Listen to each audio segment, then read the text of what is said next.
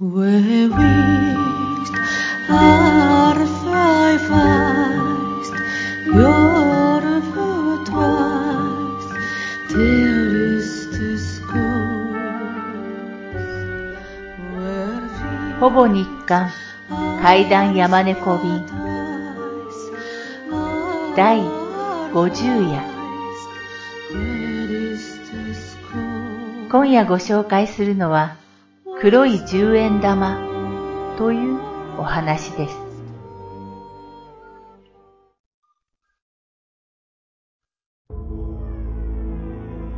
俺は一昨年まで東京の三鷹に住んでいたんだが、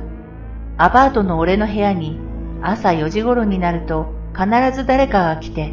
玄関のドアについている郵便受けにバーナーか何かで焼いたような黒い十円玉が入れられていたことがあった。最初に気づいた時は3枚。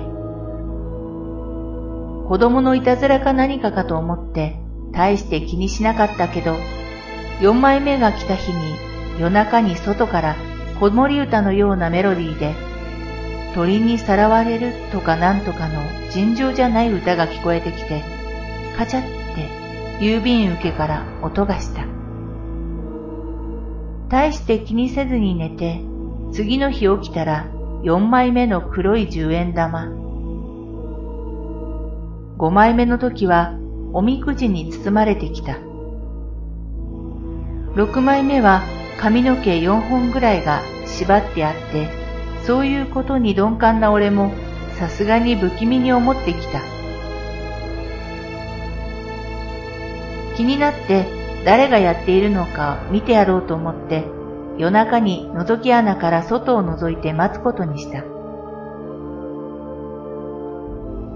4時頃になると外の廊下からあの電波系の歌が聞こえてきた。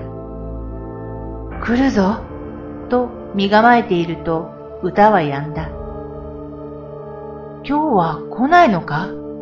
と思っていると、急に覗き穴の視界の下から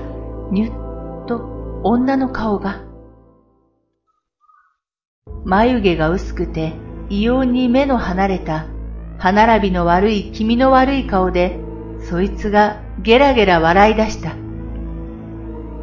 思わず怖くて絶叫。我に帰って警察に電話しようと思って電話のところに行こうとしたら郵便受けに両手の指を突っ込んでガンガン引っ張っていた。ますます怖くなって受話器を取った瞬間、郵便受けの空いたところから山が割れて天狗が来てみんなさらわれたと行かれた歌を絶叫された。そこであまりのうるささに気がついた仲のいい隣人から携帯に電話が来た。どうした？って聞かれて一部始終を話した。すると、隣の人が警察を呼んでくれることになった。警察が来るっていう安心感から強気になって、てめえ、一体何なんだ？消えろってドアを蹴ったら号泣しだしてドアを何かでガンガン殴ってきた。どんなことが起こるかわからなかったので、いつドアを破られてもいいようにバットを片手に持ちながら覗き穴から見ていると、泣き笑いの顔で本当に血が出るほどガリガリと腕をかきむしり出した。そしてまた覗き穴に顔を近づけてきて、歯を食いしばって、また、一緒、だねって、ドア越しに聞こえる声で、つぶやいて、そいつは消えた。警察が来た時にはいなくて、大して相手にされなかったけれど、次の日郵便受けを見たら、切られた猫の尻尾が入れられていて、それを見つけてすぐ吐いてしまった。それ以来来なくなったけど、